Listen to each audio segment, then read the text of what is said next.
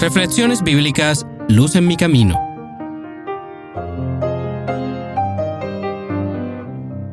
Lucas 12, 15 al 21.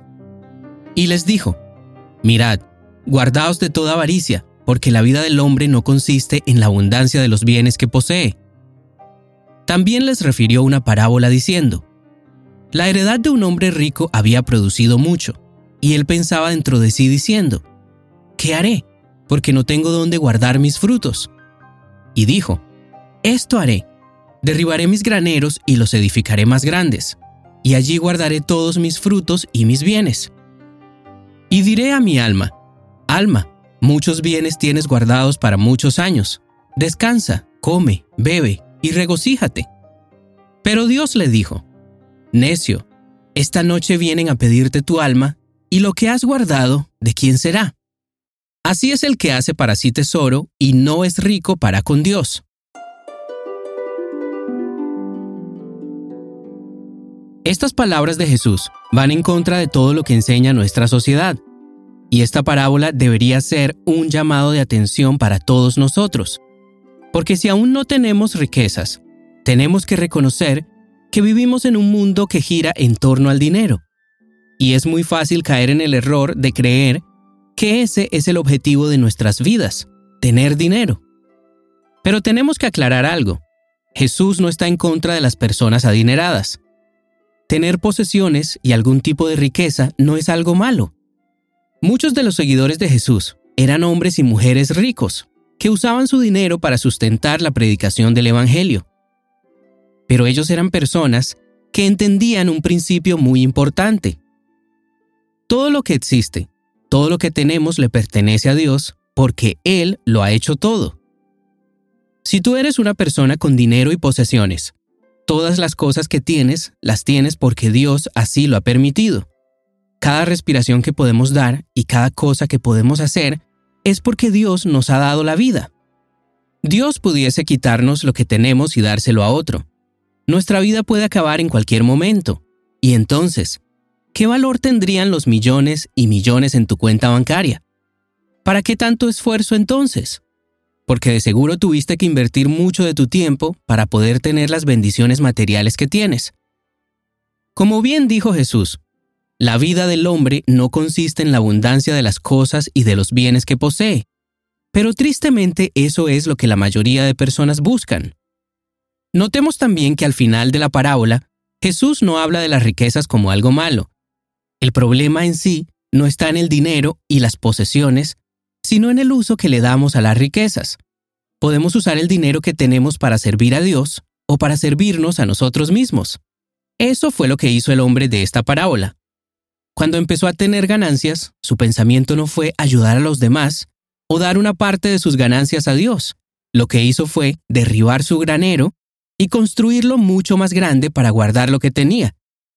El amor al dinero los llevó a guardar lo que tenía de manera egoísta, pensando solamente en que tenía que guardar sus posesiones, esconder lo que tenía. ¿Y para Dios? Absolutamente nada. Debemos siempre recordar estas palabras del Señor Jesús en Mateo capítulo 6, versículo 24. Nadie puede servir a dos señores, pues menospreciará a uno y amará al otro, o querrá mucho a uno y despreciará al otro ustedes no pueden servir a la vez a Dios y a las riquezas. Cuando vivimos en pro de las riquezas, nos olvidamos de la verdad más básica de todas. La vida que tenemos no la podemos comprar con dinero.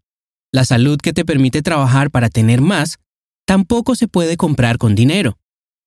El dinero tampoco puede pagar tus pecados, y mucho menos comprar la salvación. La vida eterna, ¿te imaginas? ¿Nunca morir?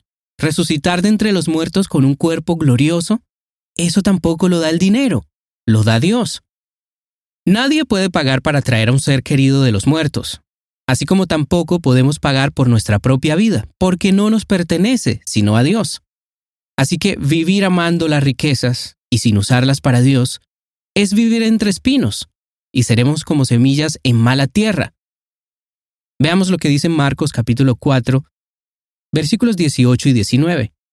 Los que fueron sembrados entre espinos son los que oyen la palabra, pero los afanes de este siglo el engaño de las riquezas y las codicias de otras cosas entran y ahogan la palabra, y la hacen infructuosa. Aquí Jesús es muy claro otra vez, cuando dice, el engaño de las riquezas, porque esa es una gran realidad. No te dejes engañar por el enemigo al pensar que las riquezas son el propósito de tu vida. Nuestro propósito es servirle a Dios. Si eres rico, da gloria a Dios. Usa tu dinero para bendecir a otros. Dale pan al que no tiene y vestido al que necesita. Invierte el dinero que Dios te ha dado en la obra de Dios. No seas necio, como dijo nuestro Señor, y dale a Dios lo que le pertenece. Ser ricos en este mundo sin serlo con Dios no tiene sentido y no es inteligente.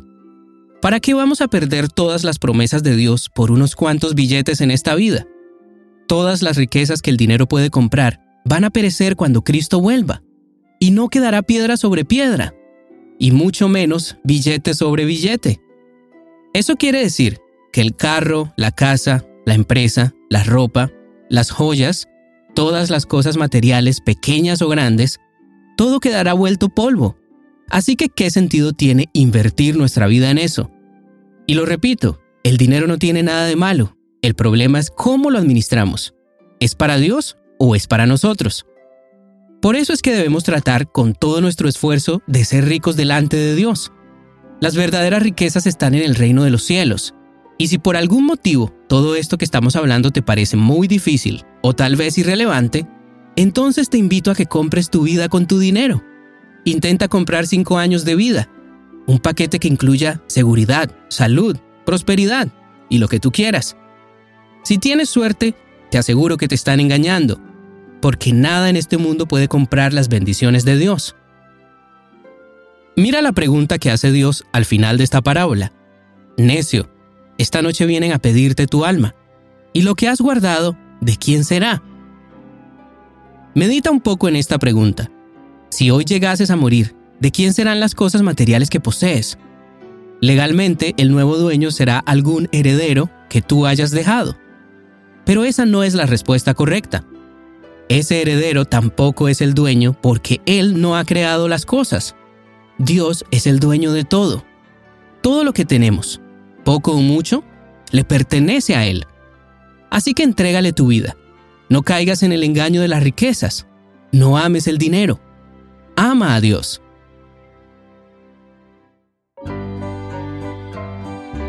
Luz en mi camino es un podcast de Oíd Ministerio Cristiano, producido por Fe.